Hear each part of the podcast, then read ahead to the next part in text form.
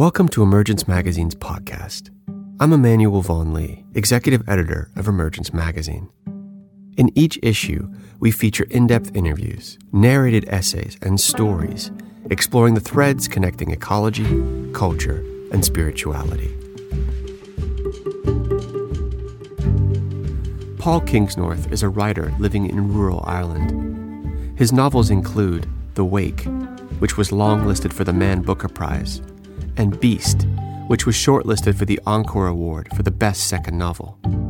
In 2017, he published his first collection of essays, Confessions of a Recovering Environmentalist, and he's just released his second collection of poetry, Songs from the Blue River. In August of last year, I sat down with Paul to discuss some of the leading themes explored in his work. The conversation centered on the myth of progress, the failure of technology to deliver the good life, and how it has led us into the environmental crisis. We also spoke about how old myths can help us live with the uncertainty embedded in our time, and how we can listen for new stories. I wanted to start with a more general question to help frame our discussion today. And that's really the question of what role do stories have in helping us to understand the environmental crisis we are now living through? I mean, in one sense, everything we do is a story, everything we think is a story, everything we tell ourselves about the world is a story. Um, every culture has its own stories, which is why cultures end up being so different to each other we tell ourselves a story about, for example, our relationship with the rest of nature. So if you were to talk about modern Western society, you could say that the story that it tells itself about its relationship with the, the rest of life on Earth is that there is something out there called nature, which is rather different to humans, um, that we're either above it or we're separate from it, and that we have a relationship with it really based on, I think, extraction. One of any number of indigenous cultures around the world would tell a different relationship, and a lot of those cultures don't have a word for nature because they don't see it as anything separate to themselves, which is true of most pre-modern cultures. It's my feeling, it's my belief that we're living in an age of global crisis. Uh, that's more than a feeling. Much of that is measurable. We know about climate change, we know about extinction, we know about deforestation, and all of the other the horrors of um, what industrial society is doing to the earth. And it's my suspicion that much of that is to do with having told ourselves the wrong stories about the relationship that humanity has with the rest of the earth. If you are a society which tells itself a story that human beings are separate from the rest of nature, that human beings are really the, the center point and the centerpiece of, of the planet, that life is primarily um, measurable through economics and through science, then you end up with a relationship with the rest of the earth, the rest of life, which sees it largely as a, as a, as a material good to be exploited in some way. Um, and that's a story, and it's a damaging story. And I think that the story of our separation from nature and our superiority to it is probably at the heart of the ecological crisis that we're unleashing on the world. So the question that interests me at that point is what stories could we tell instead that would give us a healthier relationship with the natural world? You talk about a crisis of stories. Maybe if you could talk a little bit more about that and what that means. When we look at the ecological crisis, we tend to look at it through the lens of economics or politics or science or culture. So we might say that the problem is we're using the wrong technologies. We're burning fossil fuels and putting gases up into the atmosphere and we need a different kind of energy source. We might say that we have political systems that don't work. They're not allowing nations to cooperate with each other in a way that can protect the planet properly. We might say that it's an economic problem. We might say, for example, uh, because we don't put a price on nature, that means that um, we don't value it properly, and we could use economics to to value the natural world properly. And while all of that may be true, and all of those points are maybe worth making, I think that the deeper problem is a problem of relationship, which is maybe another way of talking about stories we have in our culture a particular relationship with the rest of life, which I think is based on the notion that we're separate from it and that they can either protect it or exploit it. But really, it's something out there that's different to us. It's not something that we're equal to. That to me is a kind of human chauvinism and it's an incorrect story. And you can see it's an incorrect story by looking at the damage we're doing externally, but you can also I think look inside yourself and ask yourself if that story seems satisfying to you on a spiritual level, which I don't think it does to a lot of people. So, what story would you tell instead? How would you tell a story that we were not separate from the rest of life, but were connected to it? How could you tell that story in a way that had meaning to people? Can you do that in a society like this, in which, uh, in, in everyday life, we're so disconnected? I don't know, but that's the big question for me. So, if you had to name the most powerful story or myth that tells this story of disconnection to nature, what would it be and what name would you give it? Probably the central story of our culture uh, which I think has replaced a lot of the religious stories that used to be at the heart of our culture, is the story of progress. What we say is it is possible through human ingenuity to create a utopia. And we have a story which tells us that human beings started as ignorant savages and are moving through a, a series of progressive steps in which, at every point, they get cleverer, they get richer, they get smarter, they develop technologies which allow them to live longer, um, they learn more, and eventually that ends up with us probably leaving the planet and colonizing the stars, or living forever, or downloading our brains into silicon chips. And it's a kind of um, it's a kind of technological rapture, and it sees time in a linear fashion rather than a cyclical fashion. It sees an endless series of steps, every one of which improves things in a material sense from the one before. I don't think it's historically true. Actually, what happens is that things tend to rise and fall in cycles. But it has an enormously powerful grip on us. And it informs everything from our view of the past, which we increasingly believe was a, a, a savage place in which um, our lack of technology and science drove us to a sort of uh, misery and poverty, to our view of the future, in which we assume that uh, more technology and more scientific focus and more centralization will, will take us to, to a kind of paradise. And so we have this story that we believe in which everything continues to get better every generation. And our job is to um, keep that process going. And one, I think once you believe that, then um, you are stuck in a very, a very linear narrative. You're unable to see, um, you're unable to learn much from the past, and you're probably unable to learn much from the mistakes of the present as well.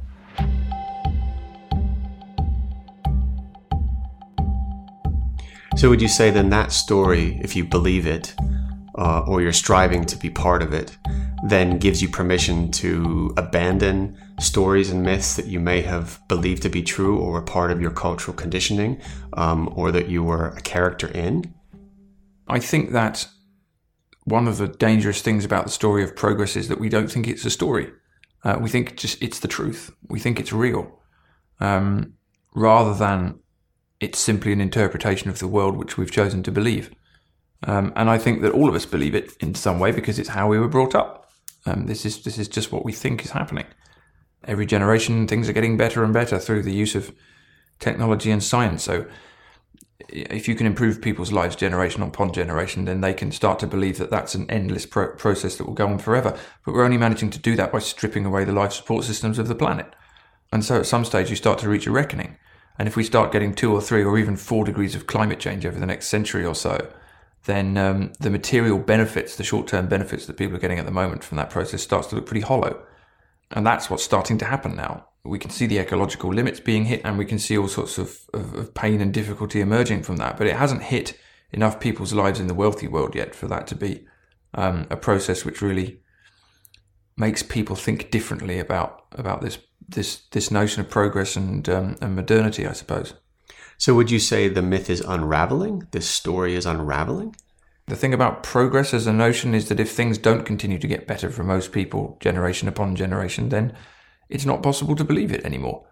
Um, and that's starting to happen. And uh, you know, if, if things get really considerably worse ecologically, then it will it will happen considerably faster, and then then it will be something impossible to believe. And at that point, you've got a uh, I don't know, you've got a lot of chaos coming down the line because when your stories fracture, the things that you believe to be true stop being true. So the the idea of you know being made aware through personal you know challenges in one's life. Like you can't have the same lifestyle that your parents had. You can't buy a house. There is this wall you're you're hitting environmentally. Reveals that there's a challenge you know with the story we have. But then how would you go from you know removing yourself from that story to um, being part of a new story, which, ref- as you were saying earlier, is more about living in relationship with the earth and is connected to an older story. That seems like a big leap in some ways to make. I think it is a big leap, and I don't think it's a leap that you can consciously make. I don't think we're in a situation where we can sit down and say, right, we need a new story and a new way of seeing people's worldviews and their stories and their myths develop out of their circumstances. That's true of any culture ever, from the smallest tribe to the biggest civilization. You develop a story that fits with your practical experience. So while we're all still wealthy and we're sitting around having middle class lifestyles, then uh, the story of progress makes perfect sense. It will only change when those things fall away. When we hit a wall and it's impossible to believe that this is working anymore, when things are getting considerably worse for most people, then we'll start thinking about the world differently and new things will emerge from that. But that's a long process. It's not something I don't think that can be consciously constructed. I think we make a mistake if we think we can sit down and, and draw up a some sort of mono myth or new way of seeing that everyone's supposed to buy into. It will you know, we will believe what appears to be true.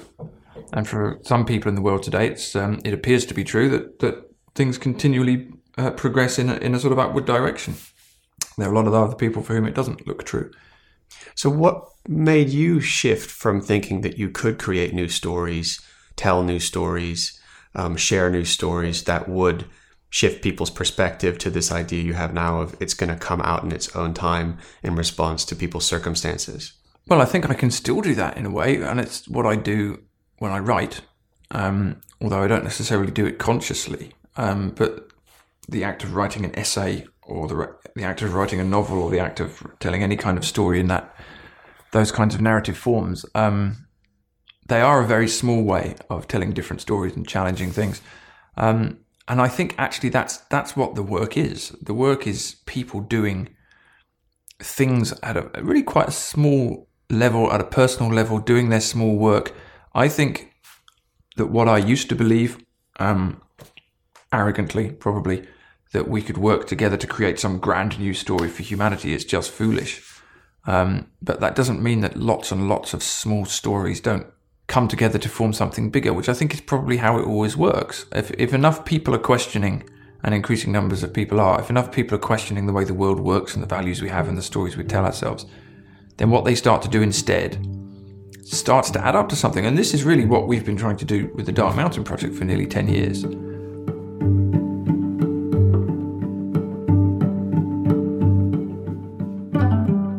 So you spoke earlier about um, old stories that have uh, been around in different forms, representing different cultures for as long as we've been around, essentially. And your work has explored this, and you've spoken about this. Um, so maybe you could talk a bit about the role of these older stories in helping us understand the crisis of our current situation and what role do they play as we, in all the different ways we are telling them, you know, tell stories that honor or take into account that knowledge that was present before. It seems to me that a lot of the stories that we need are there already, and that what we're looking at here is not a process of creating a new story that we somehow all have to live by, but paying attention to older ones that we've forgot, um, which may mean stories from indigenous cultures, it may mean fairy tales, it may mean old myths, it may mean stories in some of the old religious books, but a lot of the stories that we need in terms of giving us an indication of how we can live well with the rest of the world are probably out there already. It's just a process of rediscovering them. I don't know if there's one story I would pick that would tell that story of disconnection, but um, one of the problems we've got maybe in our culture is that we don't quite know how to hear these stories anymore. We tend to we tend to want to rationally analyze and imagine that we can intellectually grasp and understand every aspect of something that we hear in order for it to make sense. But that's not necessarily the case. A lot of the older stories and the myths work on you at a level which isn't necessarily rationally measurable, but you can still see what's going on. Um, and so you can take these old stories, which come from a time when people were still living in a broadly oral culture and they were hearing stories in a communal setting, and the stories gave them a relationship between people and places and landscape. And they start to work on you they change the way that you see the world. That's been my experience of them in a way that no amount of argument will ever do, and no number of rational cases will ever do. And you start to um, start to see the kind of the, the symbolism and the meaning beneath a lot of everyday stuff. So this theme of relationship, which you mentioned, is almost a replacement for the word story mm. earlier. Um, could you talk a little bit more about how that was present in these older stories um, between people and landscapes and places. and how that can offer an example of how to, you know, lead us into these telling of newer stories. In European fairy tales, very often the landscape is is is alive with magic and strangeness. Um, there's an other world which is in a constant relationship with this world, with the material world we live in, and most of that stuff in those fairy tales is treated very casually. Um, it's just you know an old woman will walk out of a tree and deliver a message to you. Um, there will be there will be fairies and demons in the woods. People can talk to animals. Animals can talk to them, and it's not necessarily meant to be taken literally in the sense that you will walk into the woods and a deer will talk to you or offer you a secret. But there's this constant notion of a, an endless exchange in language between humans and the rest of nature, which you also find in many indigenous cultures too. This notion that you know you're just in a conversation with the rest of nature. Um, whereas in our society, we're not in a conversation with the rest of nature. We've forgotten how to hear it. We don't talk to it. It's a resource. We either protect it or we exploit it, but we don't feel we're in a conversation with it. We don't really feel threatened by it. We don't feel we have to give much to it. If you close that door, if you close the door between the human world and the other world, the world of humans and the world of the forest, the village and the forest, if you put a great fence between the village and the forest, if you like, then you're in for some big trouble. So stories that can break that wall down or can open that door again, take us out into that strange, almost supernatural exchange between people and the rest of life are stories that we need now, I think. And they're stories I've ended up writing in my fiction as well, not even necessarily intentionally, but I find in the fiction that I write, the places, the landscape, the natural world is as much a character as the humans are. And often it has a voice and they're in an exchange with it, which isn't always necessarily a pleasant exchange or a benevolent one, but you're in a conversation with the landscape, in a conversation with the natural world and with other things. And we just don't really know how to do that anymore. I think it's something we could be relearning clumsily. I think it's what we need to to to to fumble towards. How do we get that conversation going again? For me, that's the big question now. Talk to me more about relearning, because that doesn't seem to be a concept that is very Western when it thinks about, you know, responding to problems or mm. creating something new or dealing with challenges. It's usually solution, execute. Sure. Well, I mean, what if what if there's something we've forgotten, and what if we've forgotten how to speak to and to listen to other things that live? I think it's a question of shutting our mouths for a while and being a bit humble and going outside and listening and learning again. I think one of the things we're really good at in as a society is identifying a problem and proposing a solution to the problem and then going off and putting that into place. That's been our kind of special genius as, as, as modern humans, which is why we've got so much technology and so much power. Um, but we're very, very bad at listening to what everything else has to say. We don't really believe any of it's alive. And so I think that learning from old stories, listening to them, listening to storytellers, paying attention to indigenous ways of seeing, and just going out and listening and paying attention to things does start to subtly change your worldview. It certainly happened to me. And I couldn't point to any enormous instantaneous change that has happened to me. But certainly over the last 10 years, this notion that I don't really know everything and that I've got a lot to learn rather than a lot to teach and that there's a conversation I don't know how to have and I'd like to learn how to have it has been a kind of constant thing for me and it's changed me subtly and I, there's still a lot I'd like to do and a lot I'd like to learn and a lot I'd like to know but I think that's increasingly such an important task just to learn how to listen to relearn what we've forgotten. Well and I don't think there's any easy sort of ABC curriculum for it but you know there's there's a lot of work you can do.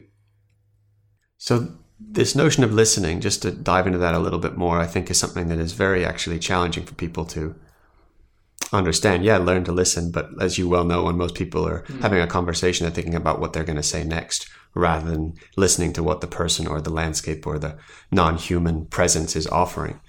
So if you had to kind of unpack a little bit, you know, maybe even from your own experience about what does it mean to listen and how we can listen. I think that um, Stories come from people connected to landscapes. Um, again, the old fairy tales, the old myths. They work because they're told by people who really have paid attention to the forest and the creatures in it, um, and so it's a story that works.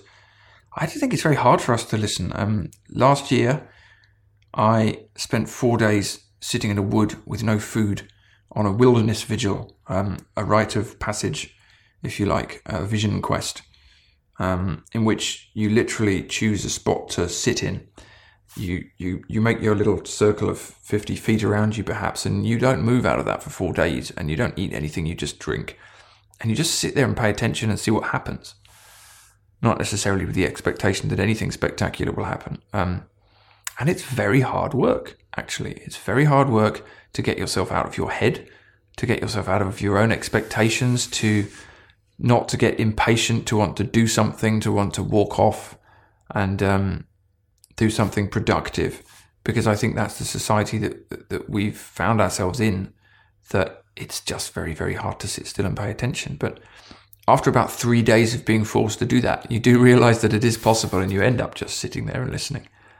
And it's just a fascinating process. You notice the sounds of the forest in a way that you wouldn't have noticed them before. You notice the touch of the wind on your skin. You can hear music that you didn't think you could hear before. Um, your relationship with the land has deepened in a way that you can't quite put your finger on. You can start to see, even if you just do that for a few days, how somebody who had grown up in a culture that just lived in a forest, for example, and relied on it for their for their lives would have a completely different relationship with that landscape. Totally different. And like I say, I just think that process of relearning how to listen is so important. We're either going to do that successfully or we're all going to be, that's going to be the end of this particular cultural experiment that humans are on. Because it's just, it's not sustainable in any sense to be a culture that just takes and just passes by and just walks through and doesn't listen. And you can't create stories unless you're listening to something. You can't create stories that have any meaning unless the rest of nature can speak to you in some way, unless you can hear what it's got to say unless there's an exchange. You're just humans talking to other humans about humans in a human world. And that's a broken world, actually. If it's just got people in it, if it's got nothing else, if there's no exchange with anything outside our bubble, then we haven't got any story to tell that's, that's real, I don't think.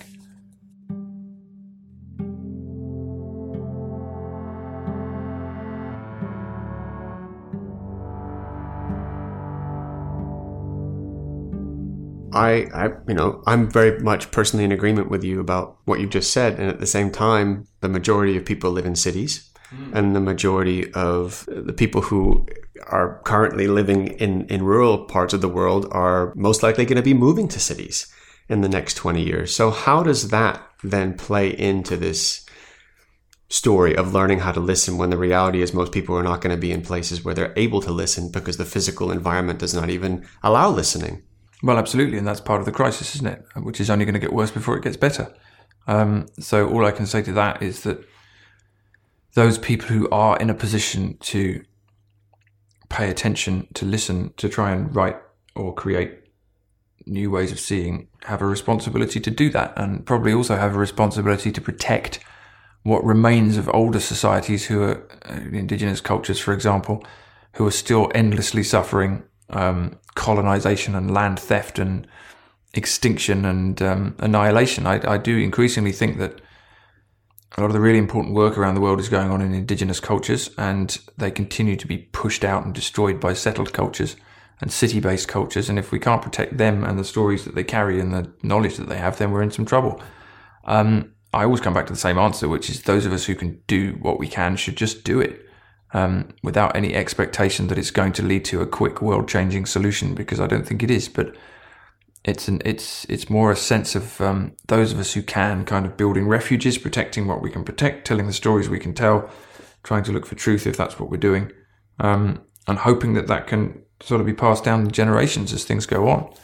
It's a long process. I think Gary Snyder said something like we're in a a two thousand year or maybe even a five thousand year um, process of trying to live well on the earth. I don't think this is something that we're going to turn around in a generation or two. I think it's just slow work that we have to try and do. So we just do what we can do, I think. It seems like, at least from my reading of the trajectory of your work over the last uh, decade or so, that you've been exploring more concepts that could be described as spiritual or what is sacred um, in relationship to place and people. Those ideas, things being spiritual, things being sacred, are often dismissed by mainstream culture, yet they seem to have an important role to play in the telling of these new stories, or even just to listen to mm. what was present in the older stories from that perspective. I mean, increasingly, it seems to me that the the kind of spiritual void, if you want to use that word, at the heart of our culture is the, is the essential thing. If you don't hold anything sacred at all, if you don't believe as a society or as, a, as an individual that there's anything greater than you, whatever that thing is, then everything is about you. If you have a society that doesn't believe anything is greater than itself, then it becomes what we've become, I think, which is narcissistic and materialistic and really almost a society of what you know Buddhists would call hungry ghosts wandering around eating the world. I've, I've written a little bit about this. I was always very struck with the meaning of the word holy, which is an old English word originally, which uh, the word is hali, which also meant whole, as in just not separated, not divided. Um, if you see the earth as whole, you have a very different relationship to if you see the earth as, as, as a collection of separate parts to which you can you can have a different relationship which you can use and to manipulate. And I think that we as a society don't hold anything sacred anymore, really. And as you say, even to use words like sacred or spiritual will, will invite derision in a lot of in, in a lot of quarters, because we've convinced ourselves that everything is measurable, and everything that matters can be measured. You know, I think that's the the heart of the crisis that we have. That the way that we react, for example, to a a beautiful forest or a sunset on a mountain or a whale breaching in the ocean, the way that we personally react to that is always um, hugely emotional.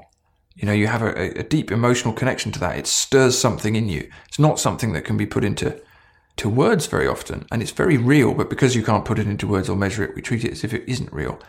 And that old animal, emotional, or spiritual connection to the natural world, we just pretend isn't there anymore, or it's just a, a, kind of bit of fluff that doesn't really matter. But it does. I think it's the heart of things. And if you don't acknowledge that sense of specialness, holiness, otherness, wonder, beauty in the natural world, then you haven't you haven't got anything. You've lost one of the most central parts of being human, and the stories you tell are always going to be empty.